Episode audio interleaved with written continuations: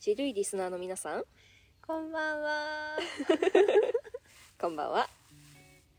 このラジオは国際キリスト教大学のジェンダーセクシュアリティ研究を専攻する学生たちを中心に学生たちが性や自分たちの体誰もが自分たちらしく生きられる社会について楽しくゆるく話していくラジオです。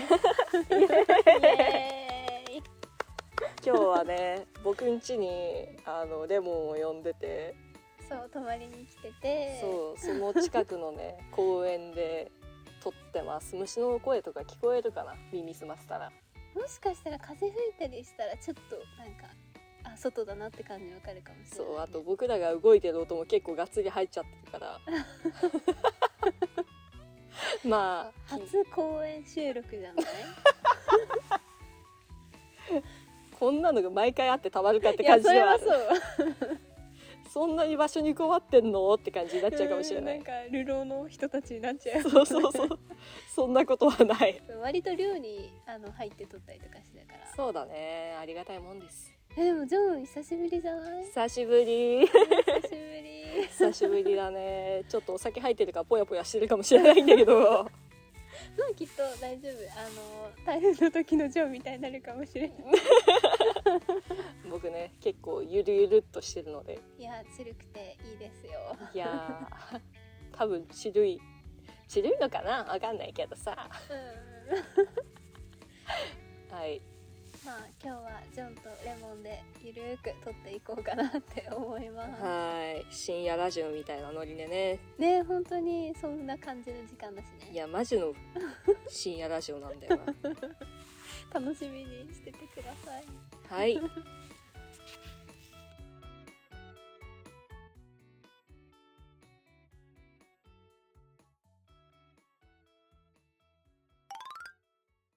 はい。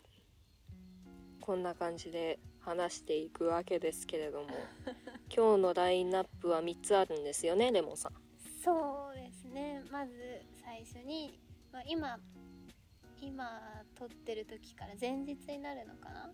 あのトランスジェンダー、えっと、今は法律上は性同一性障害っていう、えっと、か書かれてる明文化されてるけど、うん。トランスジェンダーの人たちの、えっと、不認可要件が違憲っていう判断が最高裁で出たっていうニュースがあって、まあ、結構なんかあの SNS 見てる人とかだったら Twitter とか特にいろいろ流れてきてたと思うんだけどそのことについてちょっと話したいねって言ってたんだよね。うんそうだね。あとはなんだっけ？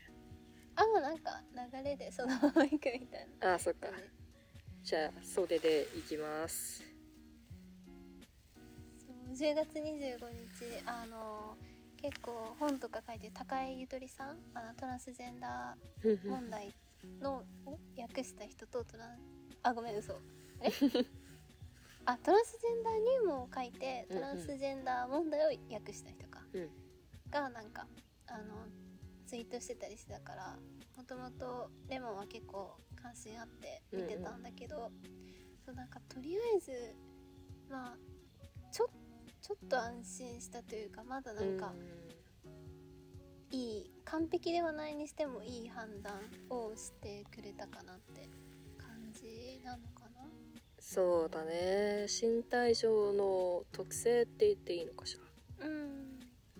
に応じてその人の戸籍上の性が反映されるじゃないけど。っていうのがそれ自体が法にかなわないよねというか道理にかなってないよねっていう判断が公にされたっていうのは多分日本だと初だよね。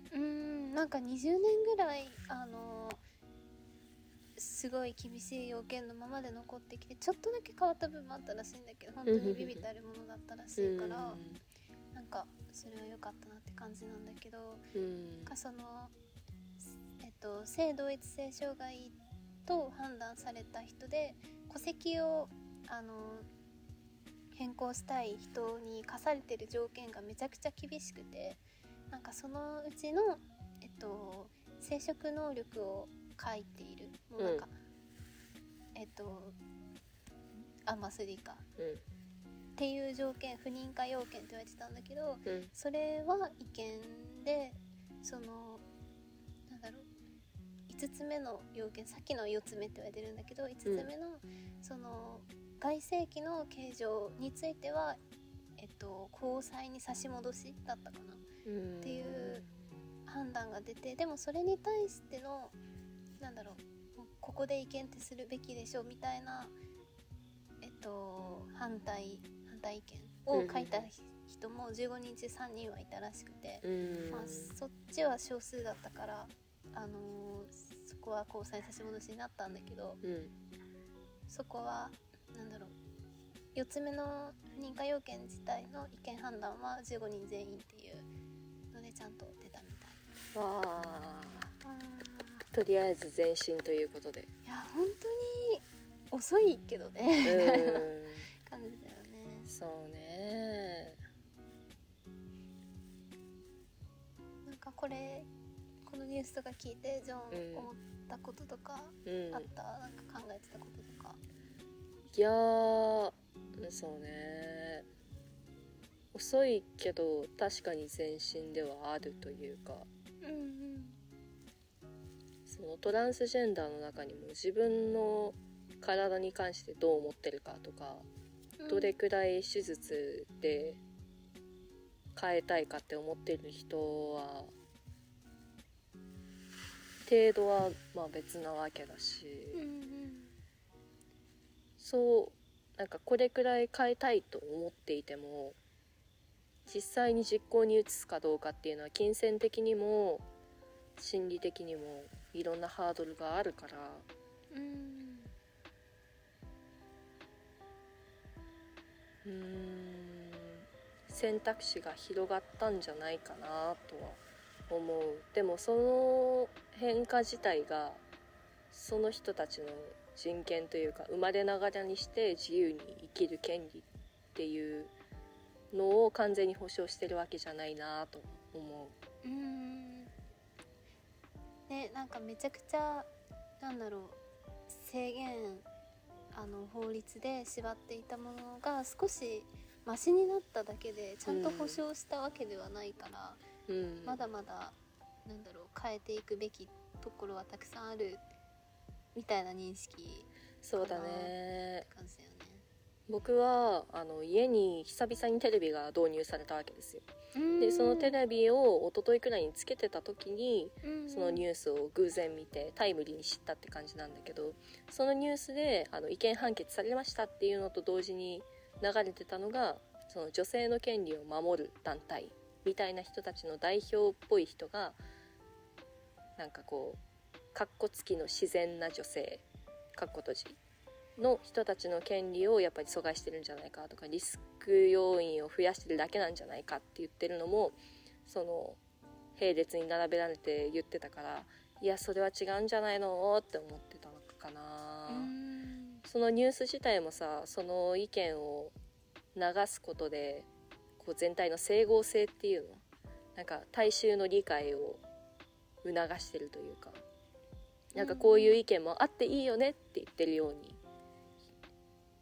なんか表現してるののかなと思ってて。うん。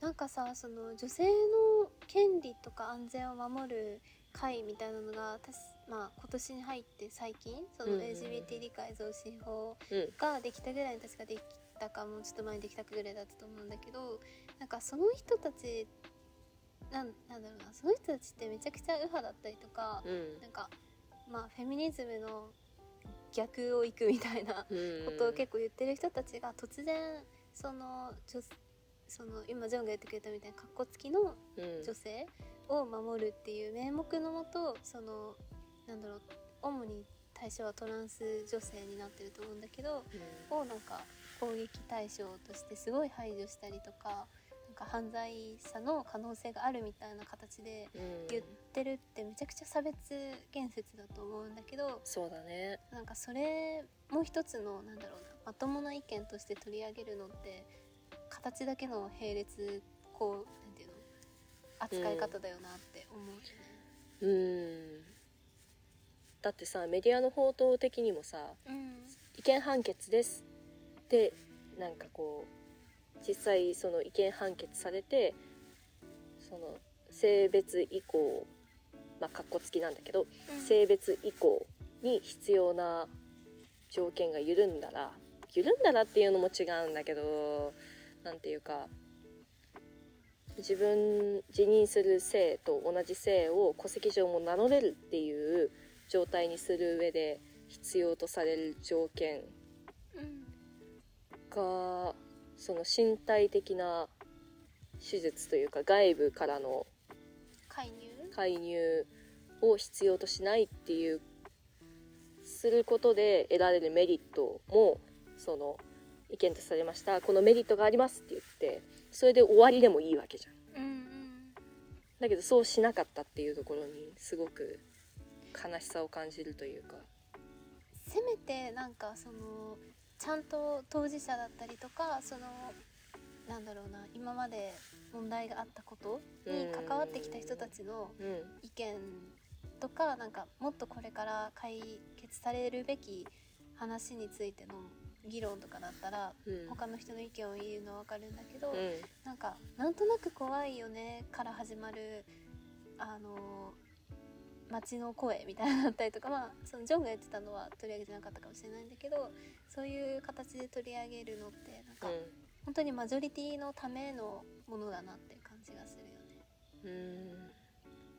まあそうじゃないと視聴率が獲得できないとかさうん。そういう面もあるのかもしれないけど、うん。なんか違くねって思ったんだよ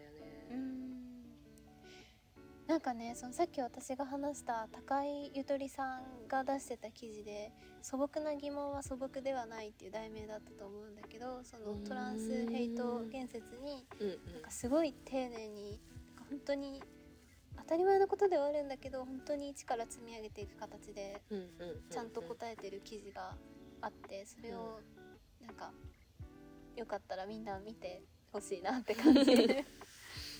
後で見よえー、ぜひぜひちょっとリンク送るわう お願いします。そうまあそうだねトランスジェンダーのなんだろうこの裁判についてはこんな感じかな？そうだね。そうかな。なんかそれに続けて中立とはっていう話もしたいかも。うんうんなんかこういうことに関してさうんこう私の友達でもうん。男性からのまあその人はシス女性なんだけどうん。男性からの性被害とか性被害につながるようつながりかねないようななんか言動を男性からされてで女子トイレに逃げ込んだことがあるからうん。なんか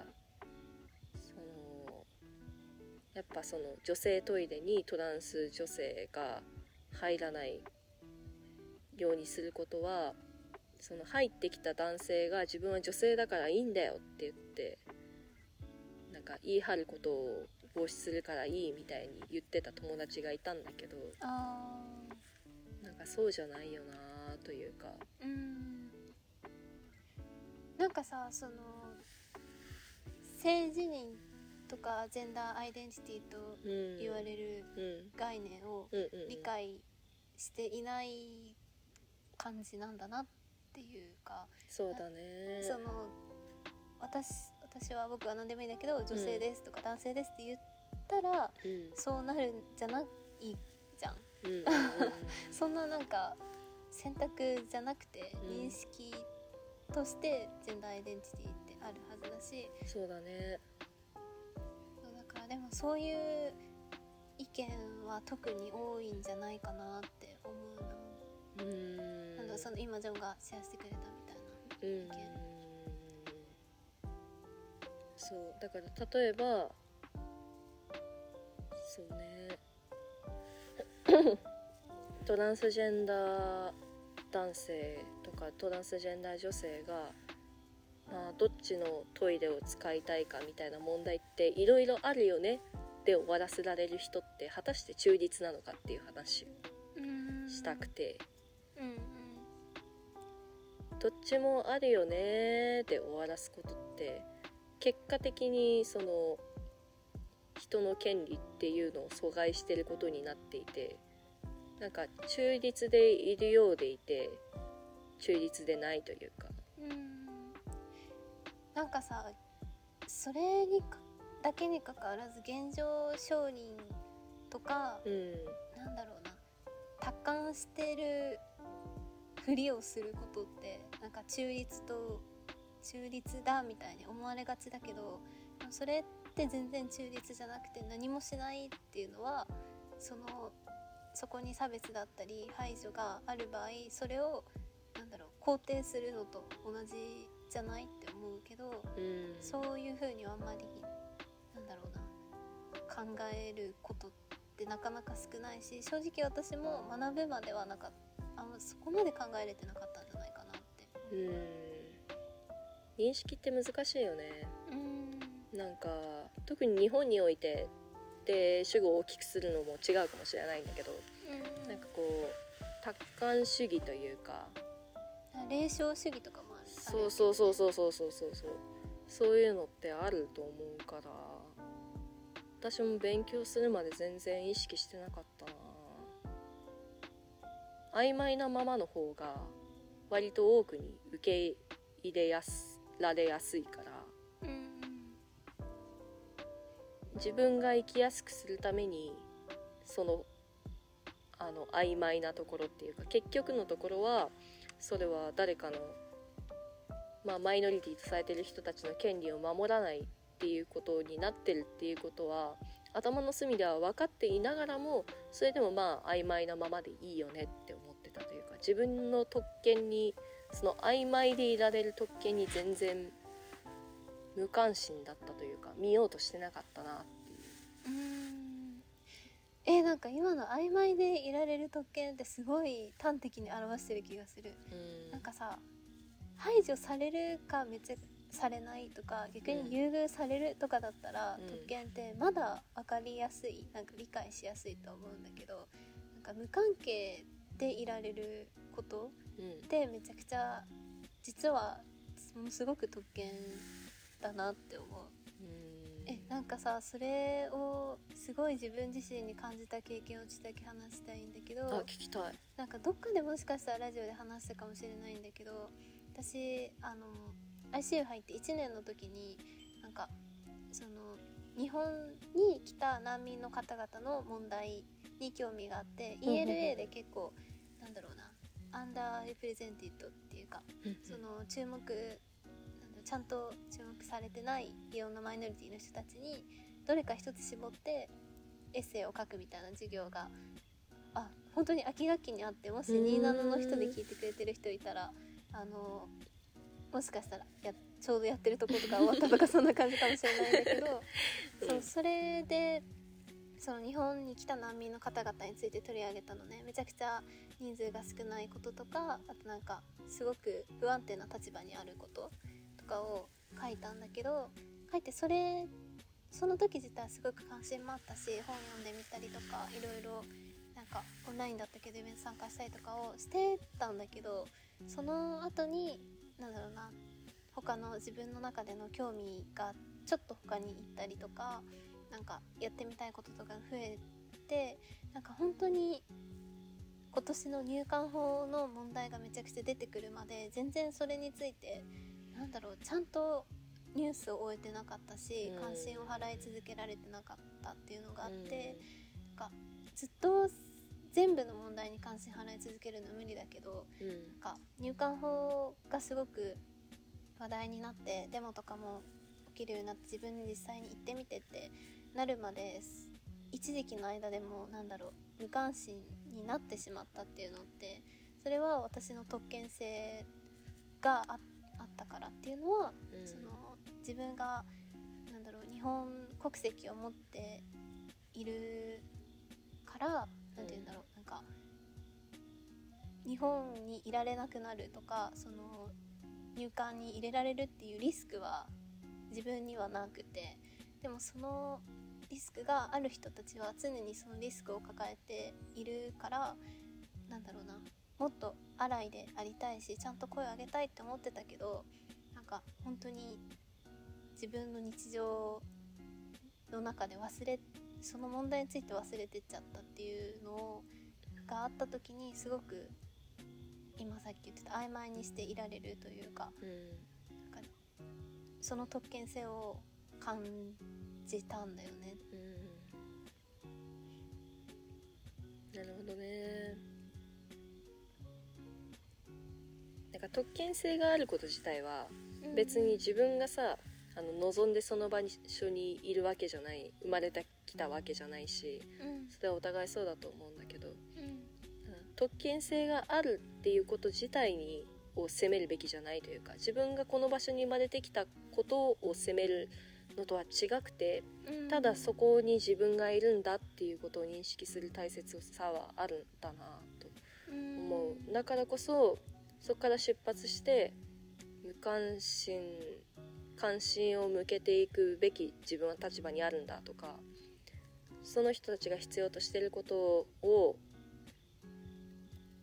需要を満たせるような方向に社会を動かしていくために自分が動いた方がその人たちが動かなきゃいけない労力を省けるだとか。うん。その特権性をなんだろうちゃんと使うっていう感じ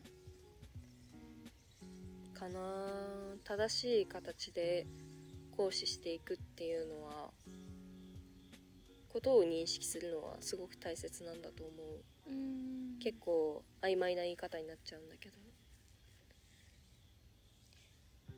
それでまたちょっとずつ話題が移ってくんだけど、うん。なんか最最近というか本当に今週にその ICU でサイレントスタンディングっていううん。形の、まあ、デモの一種になるのをやって、まあ、それはあの今の話題とちょっと違っててなんかパレスチナそのガザ地区で起こってるあのジェノサイドに対しての抗議活動とそれをすることによってその関心を多くの人に持ってもらうっていうものでそれに参加してきたんだけどうん。なんかなんだろうなそそれをすることで何が変わるかっていうのって正直わからないしうん。なんか本当にウクライナだったりパレスチナだったりで戦争とかそういうなんだろうな。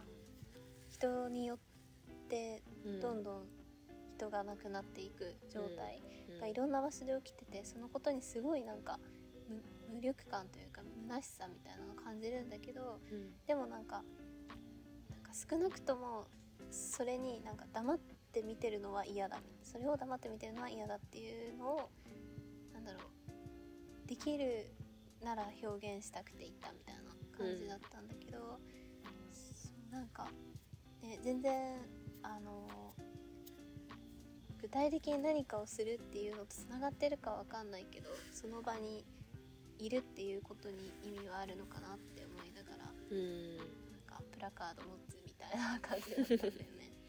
なるほどね。僕は参加してないからどんな感じだったかっていうのを聞きたいんだけどなんかデモみたいな感じでシュプレヒコールとかその自分が主張することっていうのを掲げて持って丘に立ってるみたいな感じだったの？いやえっとね、うん。その授業をやってる時間だったからうん。声を出すのとか基本的に禁止で、まあ、うんなんか本当に近くにいる人とちょっと話すとかあるけど、デモというよりは静かに立ってるまあサイレントスタンディングっていうそのままみたいな感じでそのなんか沈黙はもううんざりだとかうん。うんそのいろんな言葉を結構それは英語だったかな主催者の人たちのなんか話してる感じだけど、うん。そういうプラカードを持ってその本館っていう私たちがいつも授業を受けてるところに向かう人たちとか、まあ、そこに通りかかる人たちとか丘でなんか休憩してる人たちに見えるようにうん。立ち続けるみたいな感じうん。だったかな。なるほどね。差し支えなければなんだけどレモンはどんな文を書いて参加したの？あーえっとねそこにもプラカードがいろいろ置いてあってそれを持つって感じで。うん。でも何個かあのあったかその中からレモンが選んだのはそれこそ本当に沈黙はもううんざりだみたいなことを英語で書いてある文章だったかうーんそうなんだ。なんか結構バラバラ置いてあってその中から選ぶみたいなな。うんうん。そうなんか主催の人たち何人かがいてそれでうん。選ん選んでというかまあ見せてくれてって感じだったかうんうんうんうん。うんなんか僕その時間起きらんなくてら、うんうん。ちょっと参加できてなかったんだけど生活リズムがガタガタで。うんうんあれだよねチルジェンダーの中でもね仲間の一人がねなんか共有を共有してくれて。そう。そうそれであのその人がなんだろうあの CGS に行っててそこで CGS の方も来てくれてうん。あの CGS のを開けないとっていうのもああったからちょっとの間だったけどうん。一緒に立ったりとかできてそうだね。すごいそこそこは良かったなって感じで。そうだね。なるほど。CCS っていうのを知らない方のために説明すると ICU 内のジェンダー研究センターっていう場所がございましてそこにはなんかジェンダーに関するあの DVD だったりあと大量の本だったり漫画だったりを保管してる場所なんですけど、まあ、そこに行くとジェンダーの研究をしてる方たちが常駐していてちょっと話せたりだとかお茶飲んだりだとか作業したりだとか静かな時も賑やかな時もある場所場所みたいな感じですね。ありがとう。そうなんかあれだよね。私たちもちょこちょこ行ってそこであヤッホーみたいになることとかもあるね。あるね。あるね。話が脱線しちゃったんだけれども。そうかそうか。うん参加してみてどんな感想がありましたか？うーん。なんかさっき話したみたいに入管法のデモ行ったりとかしたことはまあ少ないけどあったけどはい。なんかデモの雰囲気にな結構私は圧倒されちゃうみたいな、うんやっぱりみんなで結構シュプレヒコールあげたりとかっていう,、んそのこと自体にも意味があるしうん。うんなんか同じなんだろうその部分では同じ思いを共有してるってなったけど結構なんだろうな全体で同じことをするみたいな雰囲気に私は割と圧倒される方だったからなん。か静かに立ってちょっと話したりとかしつつでもその場に存在することでなんか意見を表明するみたいなのはなんか、まあ、大学内のすごくあの小さなアクションだったとしてもできたのは良かったかなっていう感じかな。なるほど。今のところは。企画してくれた人は本当にいろんな調整とかうん。広報宣伝とかもしてやってくれたから、本当にそういう企画をしてくれる人になんだろう。もうめっちゃ尊敬のねって感じだけど。そっかそっか。大学内でも意見を表明するのって結構難しいと思っていて、うんなんかディスカッションの中とかでもさ、うん。その場にどういう人がいるかによって何を話すかっていうのも変わってくるし。うん自分が強く思っていることを前面に打ち出す。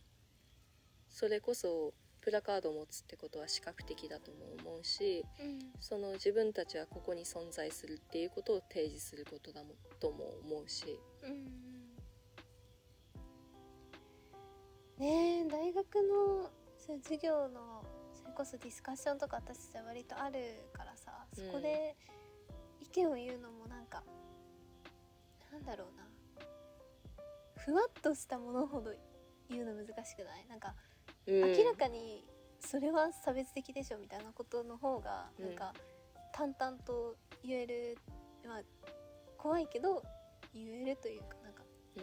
分かるっていうかうん。なだと思うんだけどうん。なんかこれって自然じゃんみたいな感じで言われたりとかなんかこう思うよねみたいなテンションで来られた時の方がちょっと待ってってなるんだけどそこで言うのってすごいなんか難しいなって思う。難しいね。あとは自分で気づけない時とかあるから、その場にさその差別を受ける側の人だったりとかうんどうしても社会的に弱い立場に置かれがちな人がいた中で私の一言とかうん。自分じゃなくてもその私が同調した誰かの言った一言とかで傷ついてる人たちはきっといるわけでそれに対して自分の知識不足とか想像力不足で何か傷を生んでしまったことがあるかもしれないから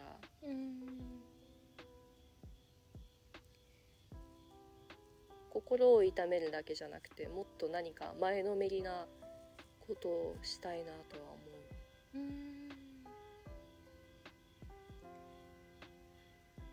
なんか今の言葉めっちゃなんかアクティブバイスタンダーって感じ。いやなんかそれを実際にやるのがすごい難しいっていう話ではあるんだけど、うなんだろうそのやらそれを何そういう加害的なこととか差別的なことをんうん。しない同調しないはもちろんだけどなんかその先の行動みたいな感じだよね。うーん。立ち止まって考えることは必要なんだと思う。それか自分の感じたこととかうん。思ってた当たり前とか自分がしてきたことを振り返れるような情報に当たった時に素直にそれを振り返れるかとか次の行動につなげていけるかとかそういうのは大切なんだと思うな。すごい曖昧なことになっちゃうんだけど次回も込めて言ってるんだけどさ。うん。悪気はなかったでさうん。悪気はなかったっていう言葉が免罪符になることってないから。うん。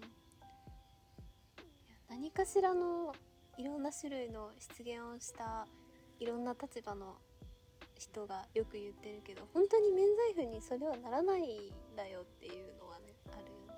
うん。だからこそ考えていきたいことではあるんだけど。うん。なんか今日結構そのトランスジェンダーの不妊化要件の違憲判決のことからうんうん。結構中立性だったりうん日本のそのあんあごめん中立性とかの話？いろいろ聞いたけど、うん。なんか最後話しておきたいこととかある？今んところパッとは思いつかないかな。うん。なんかいい夜だねっていう。そうねなんか公園で語るには結構しっかりした内容になる。でもこれが結構私たちの日常会話な感じで。はあるかなそうだね。割とね。じゃあまたエンディングではい。会いましょう、またね。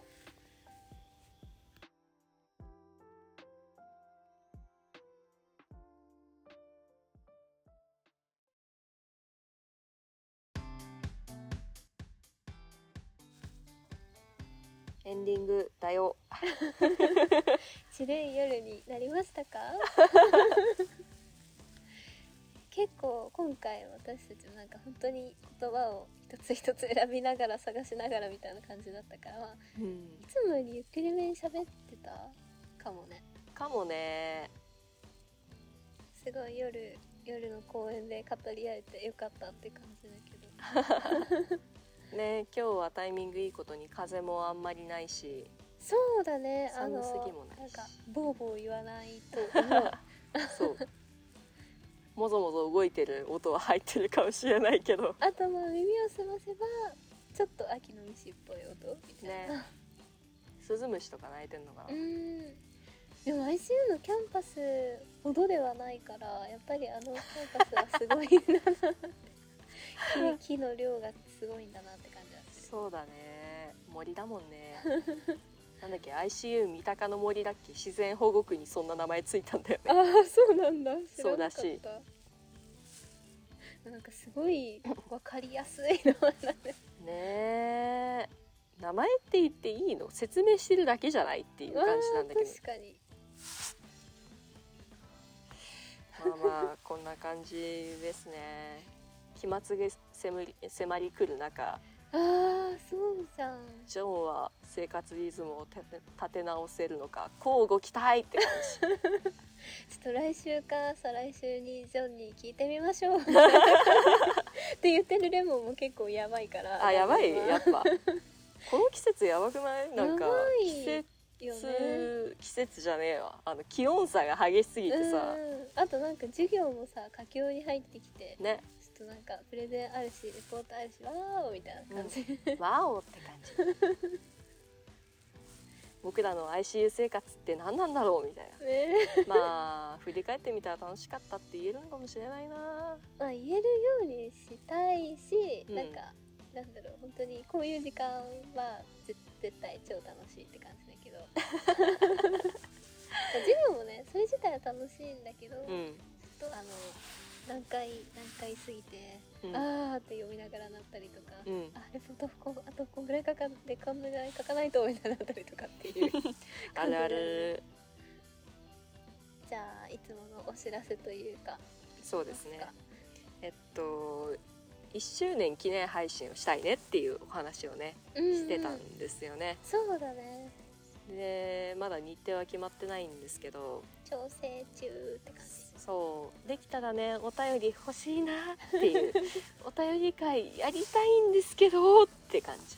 みんないっぱい送ってくれてると思うんだけど、うん。あの1周年経った時の私たちに、まあ、聞きたいこと話したいことなんか感想何でもいいのでうん。送ってください、うん。